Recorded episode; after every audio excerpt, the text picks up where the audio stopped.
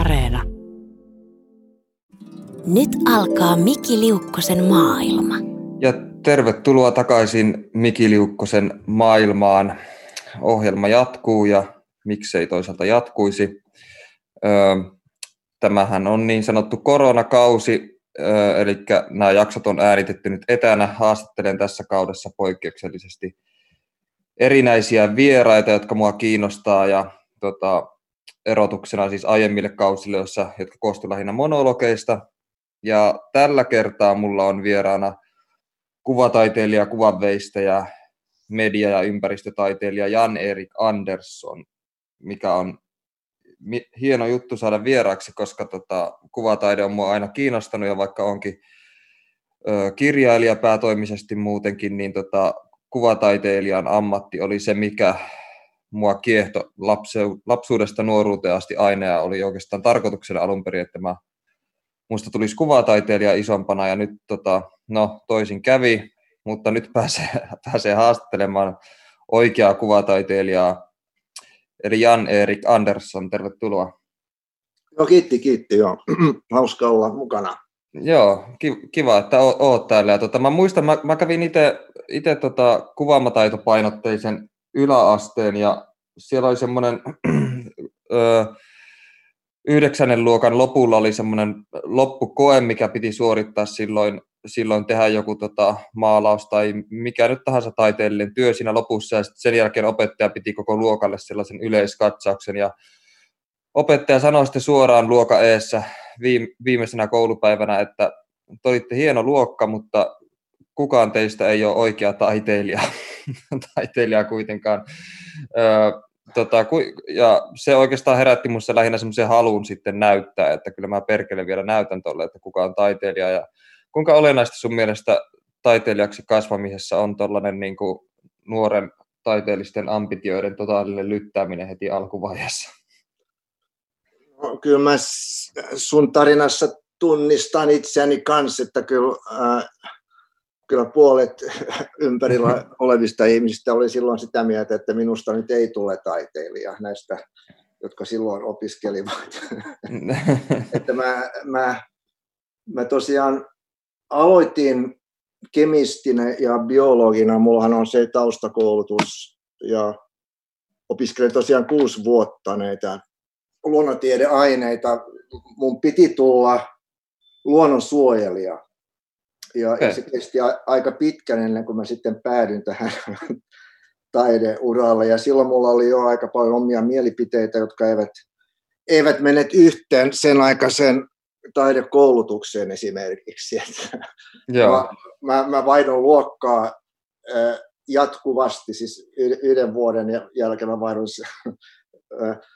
maalauksesta veistokseen sitten vielä grafiikkaan ja sitten taas takaisin 4 vuodeksi maalauksen, koska maalausopettaja oli vaihtunut. Et se oli aika semmoista jännittynyttä aikaa, että ellei mun luokalla olisi ollut Kari Juutilainen, kuopiolainen taiteilija, niin mä en olisi varmasti jatkanut. Et sen verran oudoksi linnuksi mä itteni niin kuin tunsin,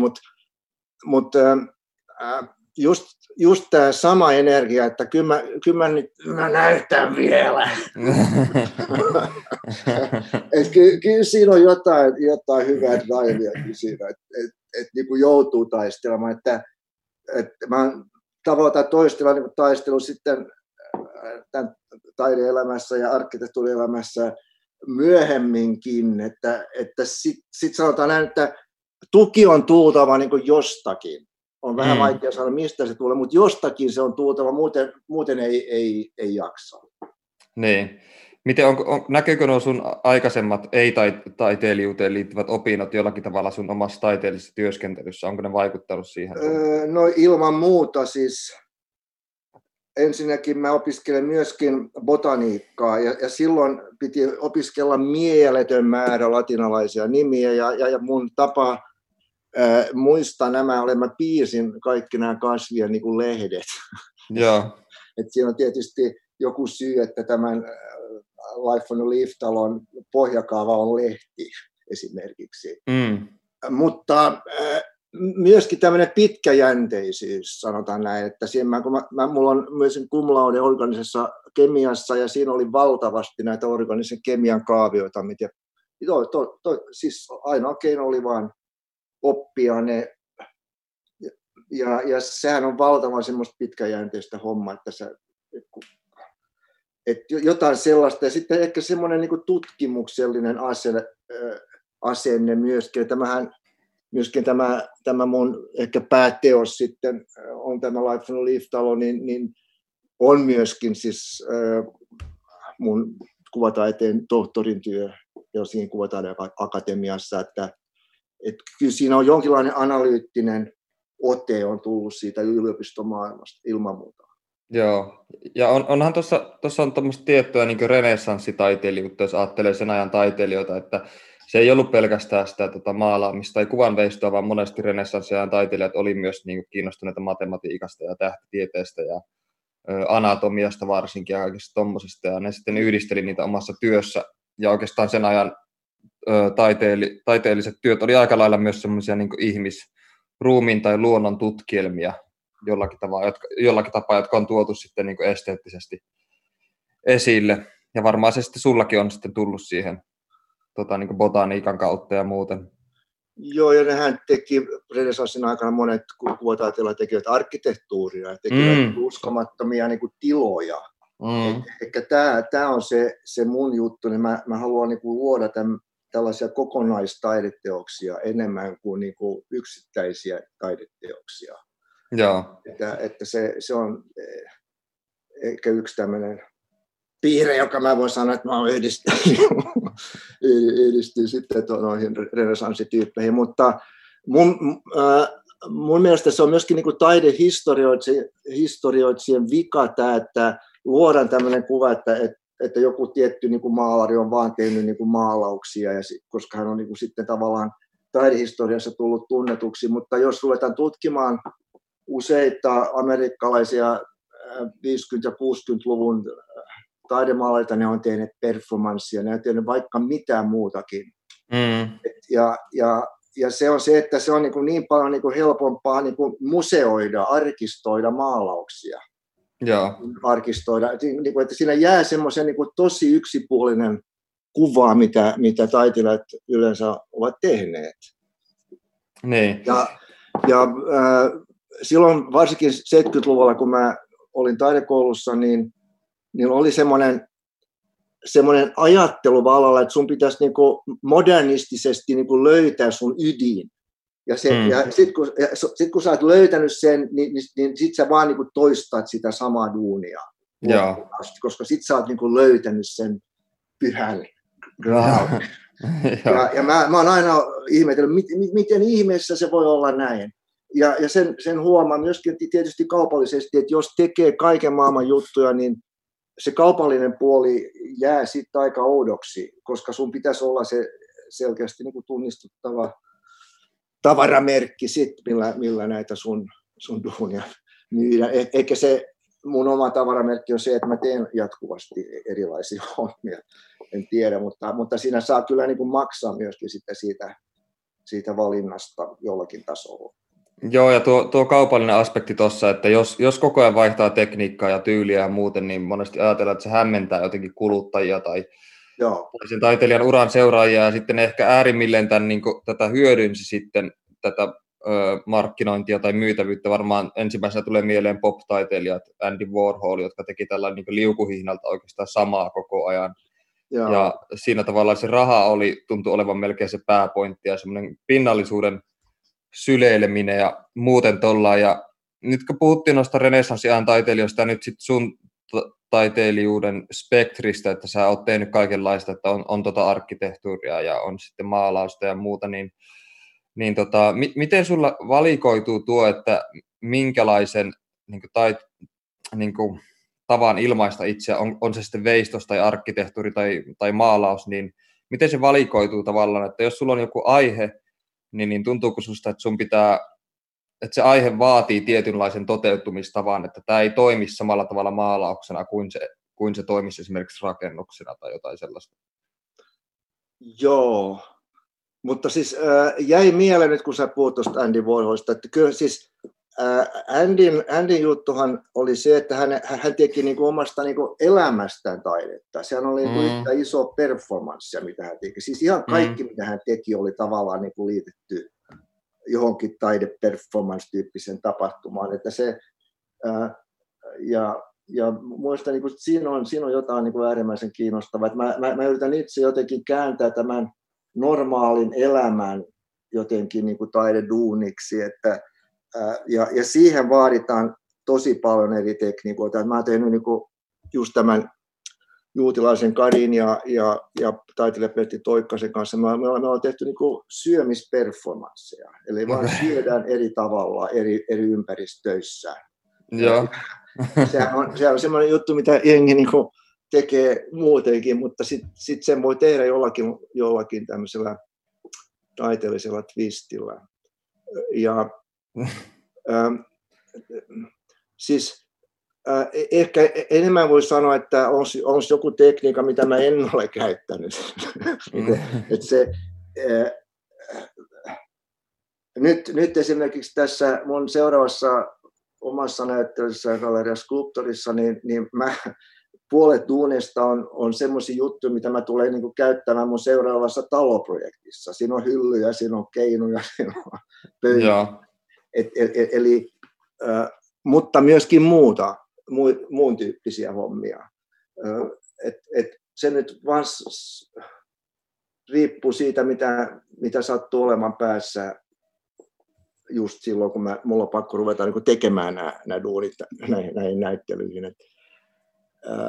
Ja ehkä myöskin se, että silloin kun mä osaan jotain, niin silloin mun tietty niin kuin semmoinen mielenkiinto niin kuin häipyy. Joo. Ja mulla on aina löydettävä joku semmoinen juttu, mistä mä en oikein niin kuin osaa kaikkea siinä. Joo. Ja sit lähtee niin kuin tsekkaamaan, että saako jotain irti siitä. Mä olen ollut sikäli tosi onnellinen, että mä olen löytänyt niin kuin tukea koko mun uran aikana sitten, että mä olen pystynyt jatkamaan ilman, että mä olen opettanut mitään pitkäjänteisesti missään tai ollut missään muussa palkkaduunissa. Et jotenkin se on vaan lähtenyt sitten. Joo, ja tuo on mun mielestä tärkeä huomio tuo, että jos osaa jotain, niin siinä ei mitään mielenkiintoista tai siinä ei mitään sellaista tavoittelemisen arvosta sinänsä, että tavallaan pitää aina pyrkiä haastamaan itseä ja tehdä jotakin, mikä tuntuu, että mä en pysty tekemään tätä ja muuten. Ja se on tavallaan tuossa kuvataiteilijuudessa tai taiteilijuudessa ylipäänsä kiinnostavaa, että kun mä itse olen kirjailija, niin mä oon oikeastaan aina vaan niiden sanojen armoilla. Että mulla on vaan se ruutu siinä eessä ja sitten sanat käytettävissä. Ja haasteet, mitä mä voin itselle tehdä, on lähinnä se, että mä voin valita jonkun tosi banaalin tai triviaalin aiheen, niin kuin vaikka että miten mä voisin kirjoittaa 50 sivua hillojen keittämisestä sillä tavalla, että se olisi kiinnostavaa tai jotain muuta. Mutta sitten kuvataiteilija tai taiteilija voi haastaa itseään sillä tavalla, että se esimerkiksi päättääkin, että nyt ei tehdäkään maalausta, vaan mä sen sijaan kokeilen tehdä veistosta. Ja sitten siinä on se käden ja mielen yhteistyö. Et siinä on tavallaan enemmän liikkumavaraa. Ja se on silleen mun mielestä kiehtovaa, että siinä on semmoinen jatkuva niin kuin energia ja vitaalisuus läsnä. Ja tavallaan sitä on aina ihailu. Ja onko sulle tuommoinen niin käsin tekeminen tärkeää sun taiteellisessa työssä? Tai siis tavallaan, niin kuin, jos vertailla, että sen sijaan, että maalais, niin sitten sä alatkin rakentaa taloa. Niin siinä on ihan aivan eri tuntuma, ja se lähestymistapa on silloin myös aivan täysin eri. Tämä mun kysymys on tosi outo, mutta... Mun tuli vaan mieleen, että... Tuossa on hillohon jutusta, että kyllä mä olen tehnyt hilloakin. Okei, joo. Meillä tehtiin semmoinen hilloperformanssi, että meillä oli iso ympyränmuotoinen pöytä ja sitten sen päälle oli valkoista lakanaa ja sitten me pistettiin niin kuin 3 kippua eri väristä tämmöisiä, niin kuin, siis siinä oli erilaisia marjoja. Ja sitten vaan mentiin sen pöydän päälle, meillä oli valkoiset asut, valkoiset sukat, valkoiset kalsarit ja sitten ruvettiin niinku kävelemään näissä paljoissa, missä oli näitä. Ja sitten mentiin myöskin tekemään kuvioita sille pöydälle.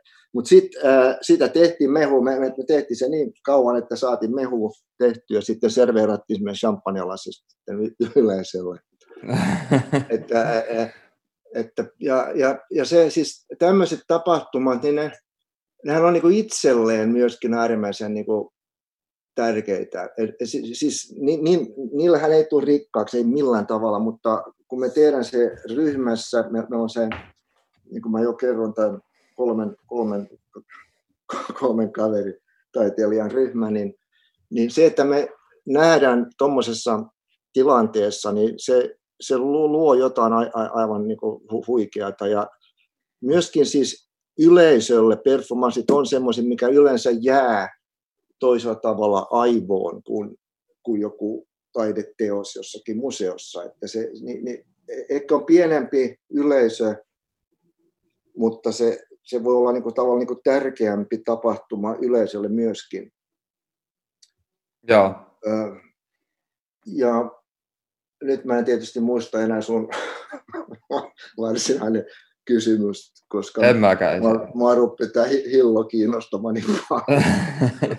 Ja tuo Hillon esimerkki oli ihan oikea oikeastaan, että se on semmoinen, mistä mä oon nyt viimeksi kirjoittanut, ja se oli... Joo, ja siis kyllä mä käytän siis sanaa myöskin paljon, eli nämä tarinat, mä oon myöskin tutkinut se, että miten niin kuin tarinat voi vaikuttaa arkkitehtuuriin.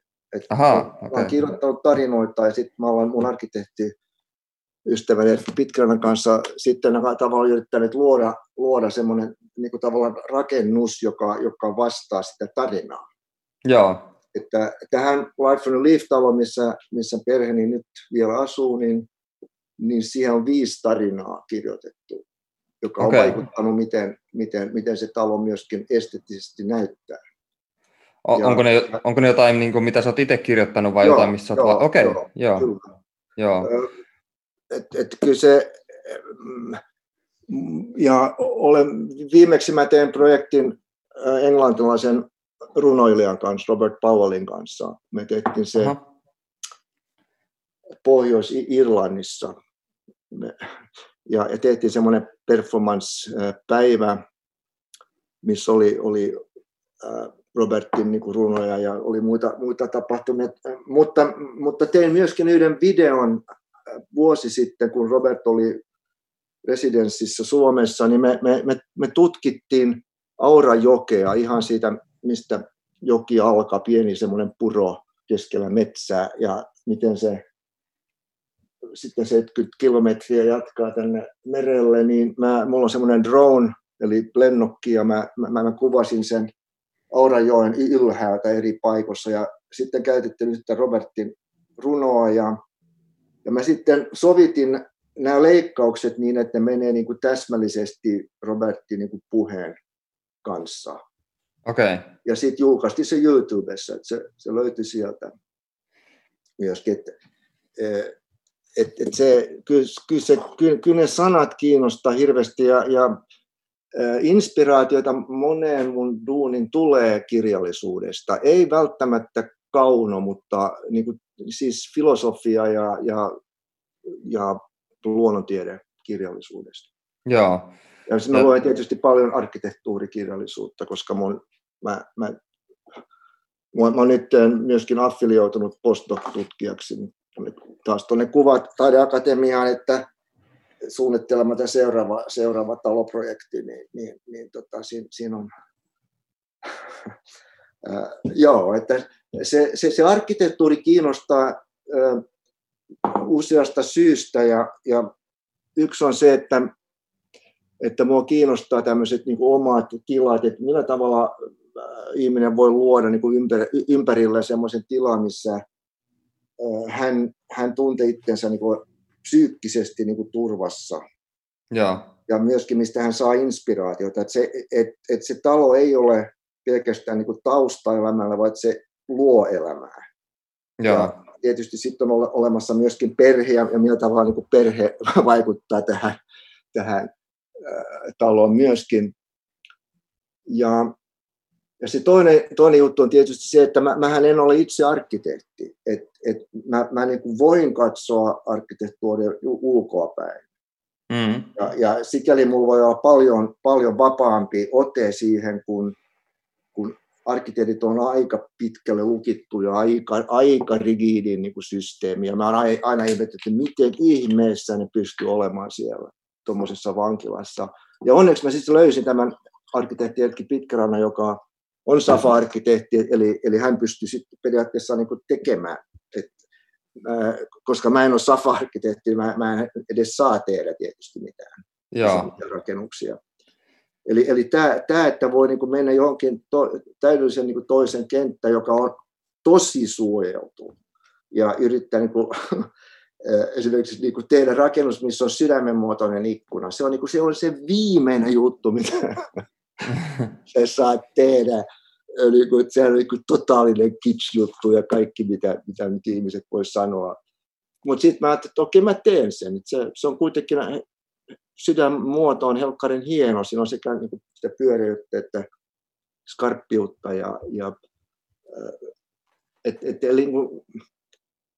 Ja olen sitten samalla huomannut, että se on se alue, että jos tekee jotain hauskaa, niin sit sä oot vaarallinen.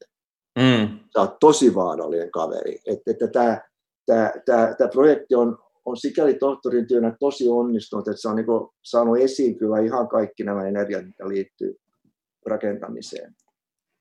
Joo, ja arkkitehtuuri kiinnostaa minua itseä henkilökohtaisesti tosi paljon, muun muassa sen takia, että minä itse tuleva kirja käsittelee paljon arkkitehtuuria ja arkkitehtuurin filosofiaa ja sitten sitä, että millä tavalla niin kuin rakennukset ja ympäristö ja ne tilan käsite ja muut, miten ne vaikuttaa ihmiseen ja kanssakäymiseen ja ihan niin kaikkea, koska mehän eletään kaikki rakennusten keskellä ja muokatuissa ympäristöissä ja niin kuin tilan käsite ylipäänsä on kiinnostavaa ja tuolla tavalla, ja lukenut paljon aiheesta kyllä nyt viime aikoina. Se, miksi mä sanon tämä, on lähinnä pyrkimys häikäilemättä markkinoida tulevaa kirjaani, mutta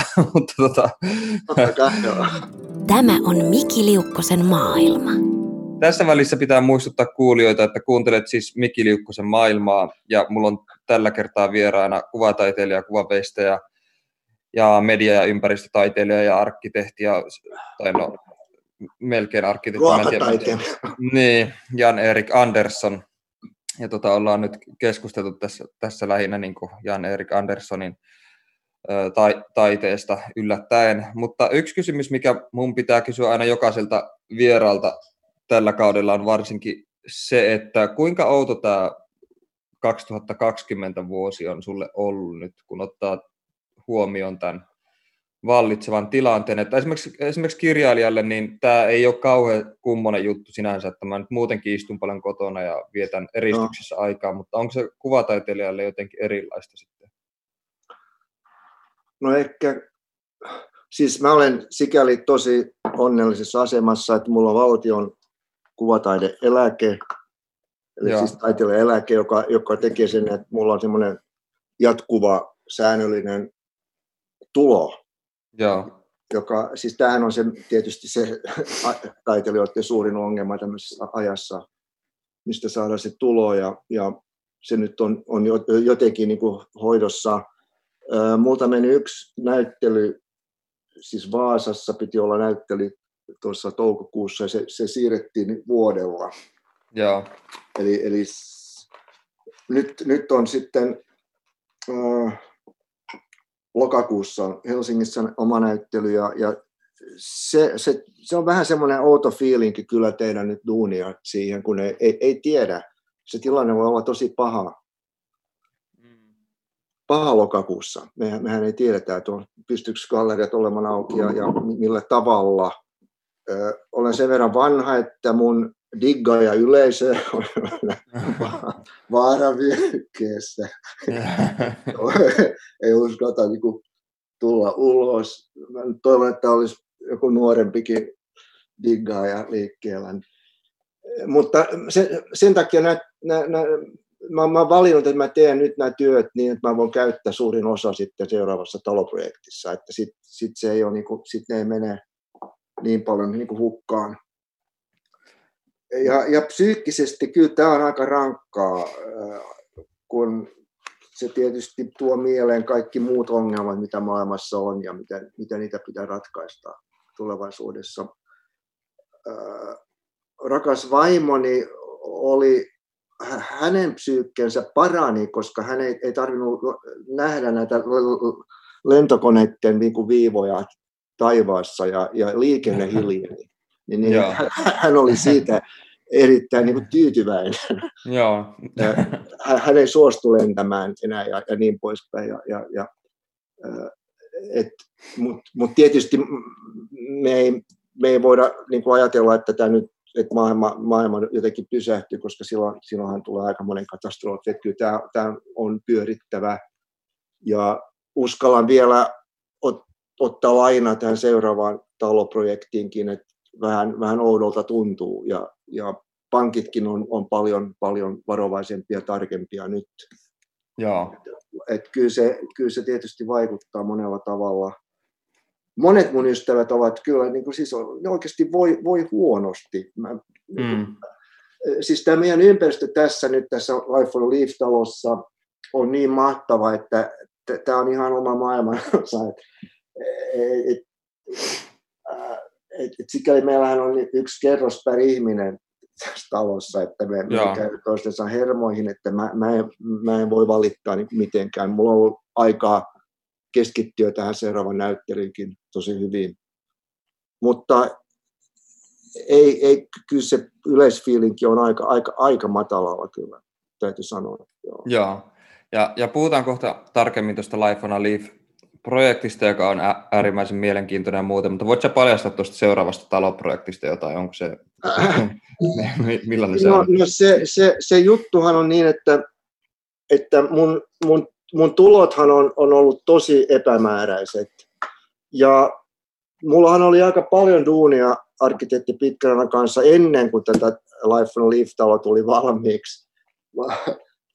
Me tehtiin kouluja ja kirkkoja ja ekonavettoja ja muuta hauskaa 90-luvulla vielä 2000-luvun alussa. Mutta siis tämä talo oli semmoinen jotenkin punainen vaate koko tälle arkkitehtuurikentälle, että duunit loppui. Meillä ei ollut yhtään taloprojektia tämän Life on a Leaf-talon valmistumisen jälkeen. Tämä tapahtui 2010. Joo.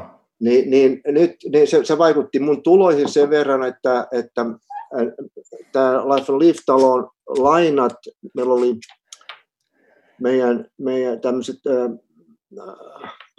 siis Liisa ja Reijo Joronen, siis SOL Siivouspalvelun omistajia, tai silloin ne omisti sen, niin nehän sponsoroi meitä pitämällä Life on a Leaf-talon lainat 10 vuotta, että mulla olisi aikaa tulla rikkaaksi, mutta tämä ei sitten tapahtunut. Mutta sitten tuli paljon jengiä apuun, ja Hanna Nurmisen johdolla, siis Hannahan on Konesäätiön hallituksen puheenjohtaja, ja hänen johdolla hän on sitä mieltä, että tämä täytyy jotenkin pelastaa tämä talo, ja keräsi porukka ympärilleen, ja saatiin tehty semmoinen osakeyhtiö ja yhdistys, joka nyt omistaa talon. Siitä tulee siis residenssi tutkiville taiteilijoille ja tutkijoille, jotka ovat kiinnostuneita taiteen ja rakennetun ympäristön arkkitehtuurin suhteista.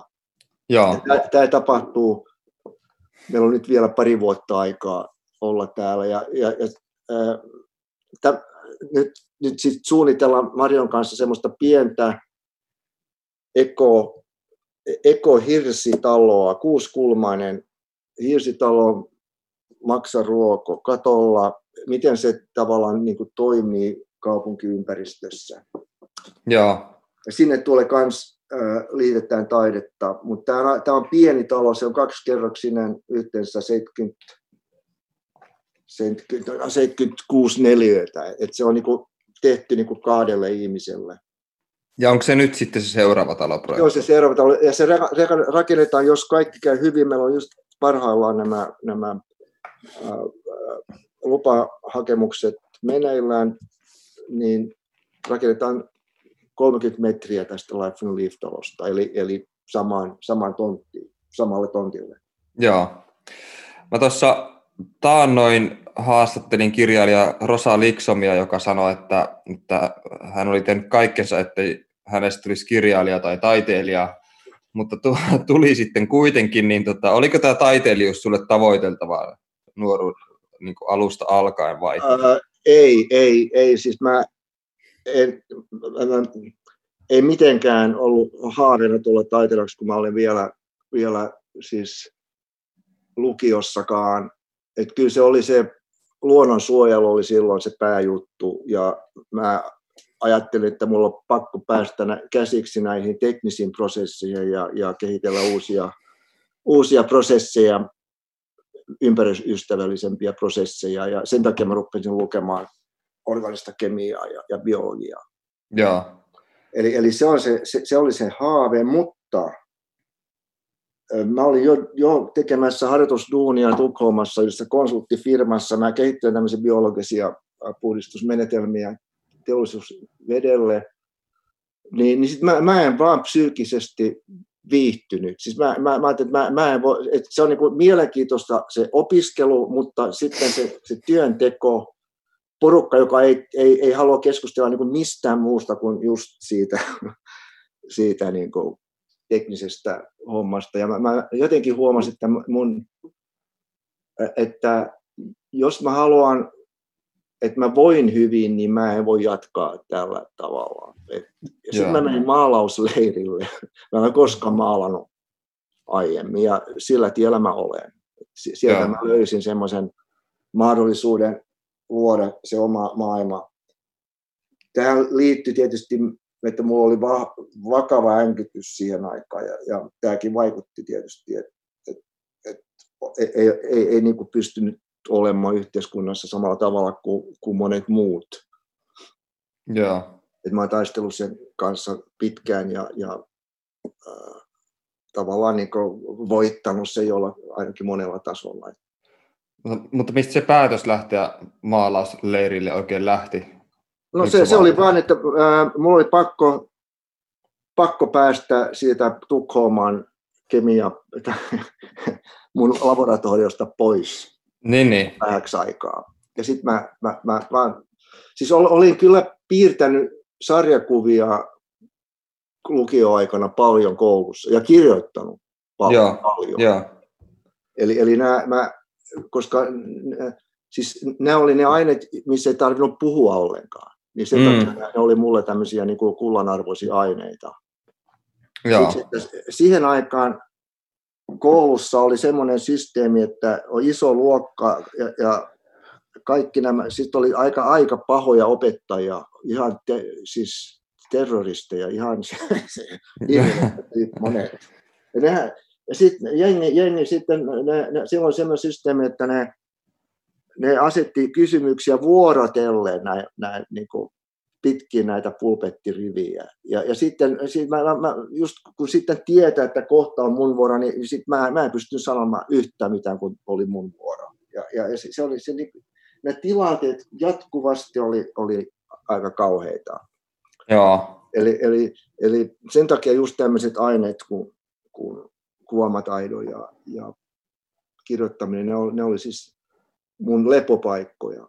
Et ne on vieläkin, se on se sama systeemi, että mä arkkitehtuuri ja muulla tavalla niin kun yritän luoda semmoinen turvallinen maailma. Että siinä ei ollut mitään semmoista, niin että mä olisin yhtäkkiä päättänyt, että minusta tulee taiteilija, vaan se vaan mä halusin vaan päästä pois ja mä ajattelin, että taideleiri voi olla hauskaa. Mm. Ja sitten se meni oikeasti niin, se oli Suomessa, eli mä matkustin sitten Suomeen ja se oli ulkomaalausleiri, ja sitten mä en ole koskaan maalannut millään aiemmin, niin mä valitsin mun vaikean tämmöisen jyrkän teen, mihin mä laitoin mun staffliin sinne ja se kangas sen päälle. Pari päivän jälkeen se kaatui se koko maalaus sinne luontoon, ja sitten se oli kaiken maailman roskatarttumus ja öljyväriin. Ja mä ajattelin, että ei tämäkään mulle ole kyllä tämä maalaaminen. Sitten mä löysin siinä kellaritilaa, vaikka aurinko paistoi, niin siinä kellarissa oli tyhjä, ei ketään. Niin mä lähdin sinne ja rupesin maalaamaan ihan mitä päästä vaan tuli noihin kankas. Ja nämä opettajat tietysti ymmärtävät yhtään mitään, mutta mulle se oli semmoinen, että vau, että tämä on jotain. Ja sitten minun piti jatkaa sitten syksyllä opiskelua Åbo Akademiassa, niin mä ajattelin, että mä voisin pyrkiä samalla Turun piirustuskouluun, joka on siinä samassa kaupungissa. Sitten mä pääsin sisään, vaikka oli aika vaikeaa, tosi vaikeaa päästä sisään, niin mä, just sen takia, että mä olin piirtänyt paljon sarjakuvia, niin mulla oli jonkinlaista piirtäminen sujuu hyvin. Ja sitten mähän opin sieltä, mä katselin mitä ne muut, koska silloin oli semmoinen muutaman viikon jaksoja, millä ne otti ne viimeiset, ja mä katselin mitä ne muut puuhaa ja yritin tehdä samalla tavalla. Ja sitten mun hyvä ystävä Juutilainen sitten sanoi myöhemmin, että hän katseli tätä tyyppiä, joka valitsi sen vaikeimman kipsin kaikista mahdollisista. Et se oli vähän semmoista, joo, ja sitten mä vielä, jos mä pääsin sisään ja otin vielä yliopistolla myöskin taidehistorian approa siinä samalla. Ja sitten mä olin vuoden. Mä ajattelin, että okei, kyllä mä nyt voin jatkaa tätä, ja tämähän on hauskaa. Sitten kun oli se Juutilainen siellä samalla luokalla, joka tavallaan pystyy olemaan mun henkilökohtainen opettaja. Jaa. Et se on ihan ihmeellistä. Se olisi voinut mennä mun elämä ihan jollakin toisella tavalla. Se nyt vaan ihan pienistä asioista, että sattuu just olemaan semmoinen ihminen siellä. Ja tämä tietysti on se elämä monellekin, että yllättävän pienistä asioista on kiinni sitten, mihin päättyy. Joo, ja tämä on hyvä, että tuossa tuli tuo ihan kaikki, koska mun piti oikeastaan jossain välissä tai oikeastaan ihan alussa kysellä sulta sun taiteilijauran alusta ja lähtökohdista ja muista tommosista, mutta tuossahan nyt tuli ihan kattavasti tuo kaikki, ja mä oikeastaan ymmärrän hyvin ton tavallaan tarpeen ilmaista itseä, jos ei muuten niin kuin ole jotenkin puhelias tai osaa ilmaista itseä sanallisesti tai suullisesti mitenkään. Et sitten se kanava löytyy just taiteen kautta ilmaista itseä ja omia ajatuksia, ja musta tuntuu, että se on yleistä aika monelle taiteilijalle, ja varsinkin itselle kirjoittaminen on ollut aina tärkeää jo sen takia, että on sosiaalisesti niin täysin kyvytön minkälaiseen kanssakäymisen ihmisten kanssa, että kirjoittaminen tuntuu luontevalta. Se on myös tapa tietenkin jäsenellä omia ajatuksia ja myös huomata, että millä tavalla oikeastaan ajattelee asioita, kun ne saa paperille kirjoitettua ylös. Mutta sitten niin niin kuvataiteen kentällä tommoset ammatilliset lainalaisuudet on mulle aika vieraita kuitenkin, että kirjallisuusmaailmassahan puhutaan nykyään aika paljon tämmöistä henkilöbrändäämisestä, ja kirjailijoiden pitää olla tietyllä tavalla jotenkin mediaseksikkäitä tai somettaa ja olla jotenkin kiinnostavia, että se henkilö on nykyään melkein tärkeämpi kuin se itse taideteos tai kirja tässä tapauksessa, mutta onko kuvataiteilijoihin, kohdistuuko teihin samanlaisia vaatimuksia, vai onko jotakin muuta tällaista modernia humputusta, joka tuntuu sun mielestä vastenmieliseltä kuvataidealalla? Ja siis mä en edes koskaan oikeasti mulla ei ollut aikaa edes niin kuin miettiä näitä asioita kunnolla, koska aina on ollut 10 projektia, on pitänyt niin kuin jatkuvasti jotenkin niin kuin samanaikaisesti yllä, mutta kyllähän tietysti olisi kiinnostavaa pohtia joskus näitä juttuja, että koska mä oon pitänyt lyhyempiä kursseja Kuvataide Akatemiassa ja monessa muussa paikassa, ja siinä mä oon kyllä nähnyt äärimmäisen lahjakkaita kavereita, siis, jotka jotenkin, niiden olemus on semmoinen, että mä tiedän, että nämä ei tule pärjäämään. Siinä on kyllä monta lahjakkuutta mennyt just sen takia, että ei vaan pysty markkinoimaan itse, koska kyse valitettavasti tälläkin alalla se on näin, että kyllä siis sun on joko oltava joku, joka puhuu sun puolesta, kriitikko tai galleristi tai joku toinen. Se on yksi keino. Mä tiedän myöskin sen, muutama semmoinen taiteilija, joka on valinnut sen tien, että ne ei puhu juuri mitään, mutta sitten niillä on tukijoita, joka puhuu niiden puolesta. Joo. Ja sitten on tietysti, varsinkin jos tapaan näitä englantilaisia taiteilijoita, mitä mä tunnen ihan sitä maailman huippuluokasta, ja niitä huippujakin mä olen tavannut jutellut, niin miten uskomattoman hyviä ne on puhumaan taiteestaan. Aivan käsittämättömiä. Että kyllä se taito on oltava, jos sä haluat niin kuin olla oikein siinä A-luokassa ilman muuta. Ja teoreettinen tietämys, kyllä, joo. Sehän on tietysti nyt, kun on hirveän paljon hurjempaa kilpailua, niin tämä teoreettinen puolihan on ehkä vieläkin korostunut tällä hetkellä. Tämä nyt on tämmöinen, niin kuin, siis kyllä se ihminen siinä on tosi tärkeä myöskin kuvataiden maailmassa. Joo. Tämä on Miki Liukkosen maailma. Oikeastaan yksi ydinjuttuja, mitä kohti mä oon tästä haastelun aikana yrittänyt mennä, ja mikä on tässä vähän vilahdellutkin keskustelun lomassa välillä, on tämä sun yksi puhutuimmista töistä, eli tämä sun tämänhetkinen kotitalo, Life on a Leaf-niminen talo, niin mikäs helvetti tämä oikein on? mistä tässä on kyse? Kuulijoille, jotka ei tiedä tästä mitään, niin miten sä voisit vähän avata tätä sun taloa? No, sehän vaatii ehkä 10 tällaista tunnin keskusteluohjelmaa, että saisi vähänkin avattua tämän. No meillä on tässä 20 minuuttia aikaa, niin sä voit siihen se yrittää tiivistää. Siis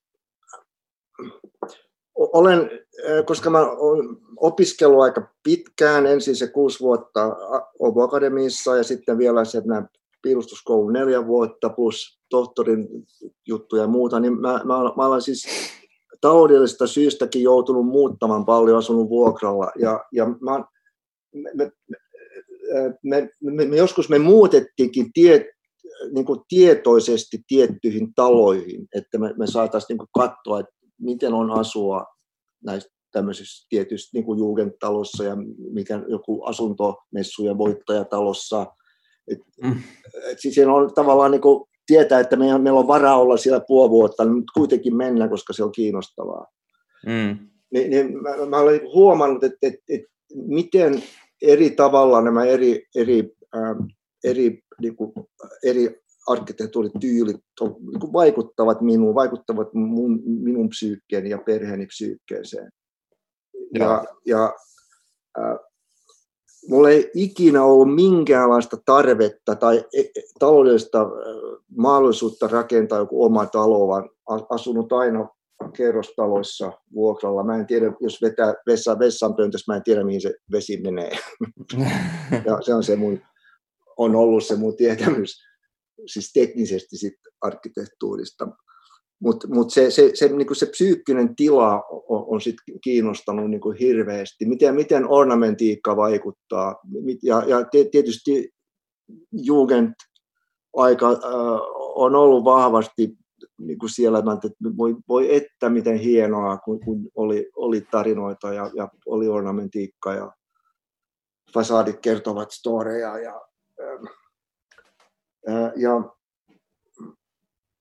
Ja tämä on niinku yksi lähtökohta sitten, että se on oikeasti arkkitehti Pitkäranta, jonka kanssa me ollaan sitten tehty arkkitehtuuria vuodesta 1996 Me ollaan yritetty, että voiko arkkitehtuuri olla hauskempaa tällä, kun se on niin tiukka modernismia ja minimalismia. Oli silloin ainakin niin kuin pitkään ollut päällä. Ja, että voiko se olla, niin, voiko tarina olla tausta, voiko se olla hauska se tila, missä me ollaan, että se vaikuttaa sitten meidän elämään jollakin toisella tavalla. Mm. Ja me tehtiin, joskus 1997-1998 valmistui Gerbera kukaan muotoinen puutarhakoulu tuonne Kiipulaan, ja siinä me kehitettiin tarina, missä oli vanha alkemisti, joka hänen laboratorio oli raunioina sinne koulun keskitilassa. Ja me tehtiin se raunio sinne, se koulun tietokoneluokkaan siellä, ja siinä oli 3 isoa lehteä, ja missä ihmiset, ne oppilaat voi sitten tehdä ryhmätyötä niiden päällä. Ja. Sitten Erkki sanoi vaan, että nyt tehdään niin kuin Jan-Erik sulle talo, että otetaan tämä lehti ja suurennetaan sitä vähän. Et, koska sulla on se, niin kuin, lehdet oli mulle äärimmäisen tärkeitä. Siis niin kuin puun lehdet, ei sanomalehdet. Ne. Joo, ja sitten vaan mä ajattelin, että okei, että lähdetään tekemään. Ja se oli sitten, koska mä halusin katsoa, että onko se mahdollista, että voidaan tehdä jotain, joka ei assosioitu heti niin kuin tähän neliöön ja tämmöisen, vaan se on, niin kuin, että se ylhäältä katsoen on tyylitellyn niin kuin lehden muotoinen tätä tavalla. Ja miten on, jos nämä mun tarinoiden mukaan sinne lehden päälle on ilmeisesti kissankellokukka. Mm-hmm. Ja siihen kissankellokukkaan on ajanut brasilialainen lautta. Mä istun nyt brasilialaisessa lautassa. Joo. Mä oon ollut Brasiliassa ja ajanut just tämmöisessä muotoisella lautalla. Ja me sitä, samanaikaisesti oli Kuvataide Akatemiassa Helsingissä perustettu tämä taiteellinen tutkimusosasto. Vuonna 1997 otettiin ensimmäiset opiskelijat. Silloin mä vielä olin sitä mieltä, että tämä taiteellinen tutkimus ei nyt oikein sovi kuvataidealalle, mutta mä muutin mielipidettä. Ja vuonna 2000 mua otettiin tähän Kuvataide Akatemian tohtorikoulutukseen tällä taloprojektilla, koska mä jotenkin halusin niin kuin tutkia sitä samalla. Ja sitten mä myöskin ajattelin, että tämä voi auttaa saamaan tämän projektin läpi Turussa, koska se on tosi vaikeaa saada läpi jotain, joka eroaa näin paljon, siis ihan kaupungin ydinmiljöissä. Ja kuitenkin se kesti 5 vuotta tämän rakennusluvan saaminen. Mm. Ja Erkki, joka asuu Helsingissä, Espoossa sanoi, että tämä ei ikinä olisi noussut Helsingissä. Että sen verran niin kuin tiukat nämä säännöt ovat. Ja. Mutta koska mullahan oli Turussa jonkin verran, mä olin tunnettu taiteilijana, olen tehnyt useita julkisia duunia, niin mulla oli tavallaan semmoinen asema tässä, että sitten lopulta rakennuslautakunta päätti, että tälle talouden on löydettävä paikka, kun yleensä tuli negatiivinen vastaus, että tämä ei sovi. Joo. Ja sitten rakennettiin pikkuhiljaa 4 vuotta ja sitten tämä valmistui 2010. Joo. Ja tämä oli tosi mielenkiintoinen projekti, ja, koska tämähän niin kuin kääntyy eri suuntiin tämä talo, että siinä ei ole niin kuin vertikaalisesti suoria seiniä, vaan ne kääntyy niin kuin ulospäin. Ja saadaan niin kuin löydettyä sellaisia rakentajia, jotka pystyy tämmöistä tekemään. Oli aikamoinen projekti. Ja sitten löydettiin Esa ja Heikki, joka siis uskomattomia taitavia tyyppejä. Ja niiden niin kuin duunin, vaan katsoa, mitä nämä tyypit tekee. Tämä oli aikamoinen elämys ja seikkailu. Joo, ja tämä on sikäli erikoinen talo, että me ollaan tutkittu myöskin, siis miten taide voi olla mukana arkkitehtuurissa, niin kuin ei sillä tavalla, että ripustetaan maalauksia seinille tai joku veistos on jossakin pystin päällä, vaan että me kutsuttiin parikymmentä taiteilijaa ja sanottiin, että tehkää millaisia suunnitelmia te haluatte, niin kuin, mutta ne pitää olla jotenkin sisällettyä talon rakenteisiin. Joo. Että taiteilijat ovat tehneet siis tiskipöydän pintoja, lamppuja, tässä on ääniteos tai, yhdessä kaiteessa, joka reagoi ulkomaailman muutoksiin, eli meillä on yksi tuulisensori ulkona ja yksi valosensori, joka muuttaa pieniä ääniä talossa. Meillä on video lattiassa, paljon erityyppistä. Meillä on pari runoa, meillä on yksi runo pääovessa, toinen on pienessä putkessa työnnetty betoniseinään. Sä vaan löydät näitä. Ja mä oon itse tehnyt lukuisia töitä tänne ja pöytiä ja muuta. Niin ja siis pitää sanoa kuulijoille tässä välissä tiedoksi, että ei tiedä, niin tämä Life on a Leaf -rakennus, niin suosittelen googlaamaan kuvia tästä rakennuksesta. Aika ainutlaatuisen näköinen arkkitehtoninen teos, tulee vähän mieleen joku Gaudín suunnittelema rakennus tai joku rakennus, missä esimerkiksi Frida Kahlo olisi voinut asua, tulee lähinnä mieleen tästä värimaailmasta ja mosaikeista ja muuta. Että siellä on paljon erilaisia värejä. Ymmärtääkseni käytetty paljon kierrätysmateriaalia myös. Niin kuin. Joo. Ja sitten esimerkiksi nämä ikkunat ovat useat jonkin niin kuin muotoisia, että se on lehden muotoinen ikkuna, siinä on suun muotoinen ikkuna, siinä on tippamuotoisia ikkunoita. Nämä luo kyllä ihan erilaisen ja mielenkiintoisen tilan. Ja sitten me ollaan myöskin tutkittu, millä tavalla siis luonto voidaan niin kuin tuoda talon sisään taiteen ja ornamentiikan avulla. Että on tavallaan se ajatus siinä, että kun liikkuu talossa, on kun liikkuu luonnon polulla. Se on sellainen äärimmäisen smooth liike. Ja miten se valo tulee sisään tuossa päätilassa on näiden isojen puurunkojen välistä, niin kuin se fiilinki tai oksien välistä. Ja mun mielestä se on tosi onnistunut. Ja se on siis tohtorin työ. Ja kun mä väittelin sitten 2000, se oli ennen talon valmistumista 2007 tai 2008, mä en edes muista, niin mun opponentti Juhani Pallasmaa, joka on tunnettu arkkitehti, filosofi, niin kuin sanoi, että tämä talo on niin kuin kaikkea muuta, mutta ei arkkitehtuuria. Silloin mä sanoin, että siis tutkimuksena tämä oli siis uskomattoman hyvä, mutta mä olin kyllä äärimmäisen niin kuin pettynyt, että onko se tosiaan niin, että tämä talo niin kuin poistetaan arkkitehtuurikentältä.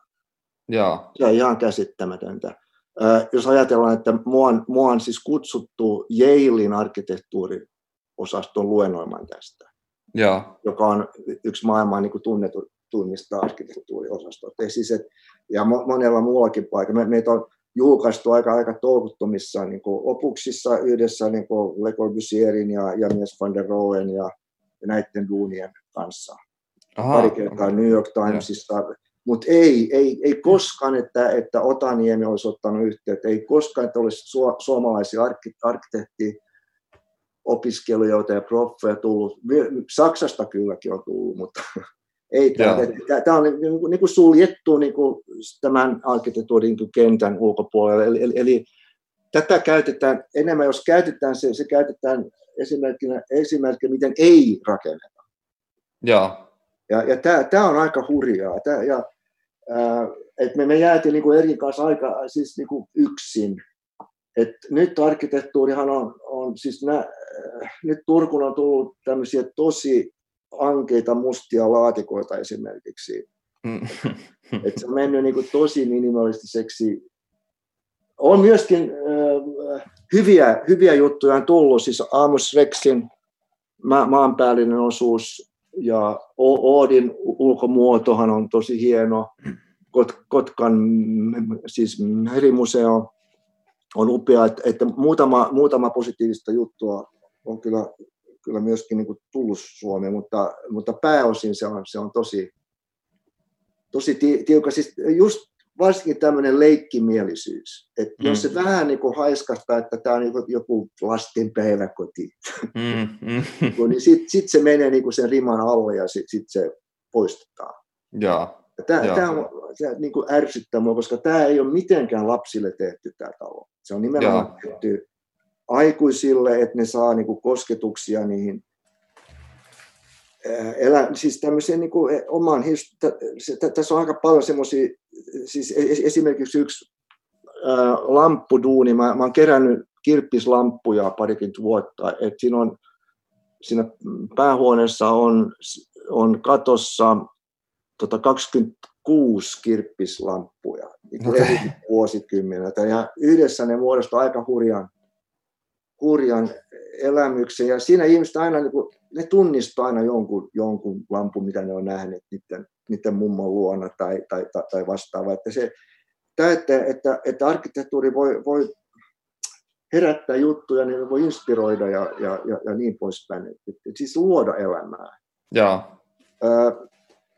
Tässä on niin hyvä akustiikka, että kaupungin orkesterin muusikoita on ollut pari konserttia pitämässä tässä talossa. Okei. Okay. Ja muutenkin meillä on ryhmiä, paljon ryhmiä. Nyt on tietysti tämän koronatilanteen takia ollut pitkä paussi, mutta nyt on taas tulossa. Et, siis ihmisiä kiinnostaa hirveästi tämä talo. Kyllä. Joo. No joo, mutta kiitos tästä tosi paljon. Mä suosittelen kyllä kuulijoita googlaamaan Life on a Leaf -taloon ja katsomaan vähän kuvia. Löytyy aika paljon sisätilakuvia ja ulkokuvia ja artikkeleita tuosta talosta ja rakennusprosessista ja muista ja silleen. Ja on kyllä vaikuttava arkkitehtoninen taidonnäyte sinänsä. Ja olet siis kuunnellut Miki Liukkosen maailmaa ja on haastellut Jan-Erik Anderssonia tässä viimeisen tunnin ajan. Ja oli mukava jutella sun kanssa, kuulla vähän sun ajatuksia taiteesta ja arkkitehtuurista. Ja toivotan onnea uudelle taloprojektille ja kaikkea hyvää jatkoa. Tämä oli Miki Liukkosen maailma.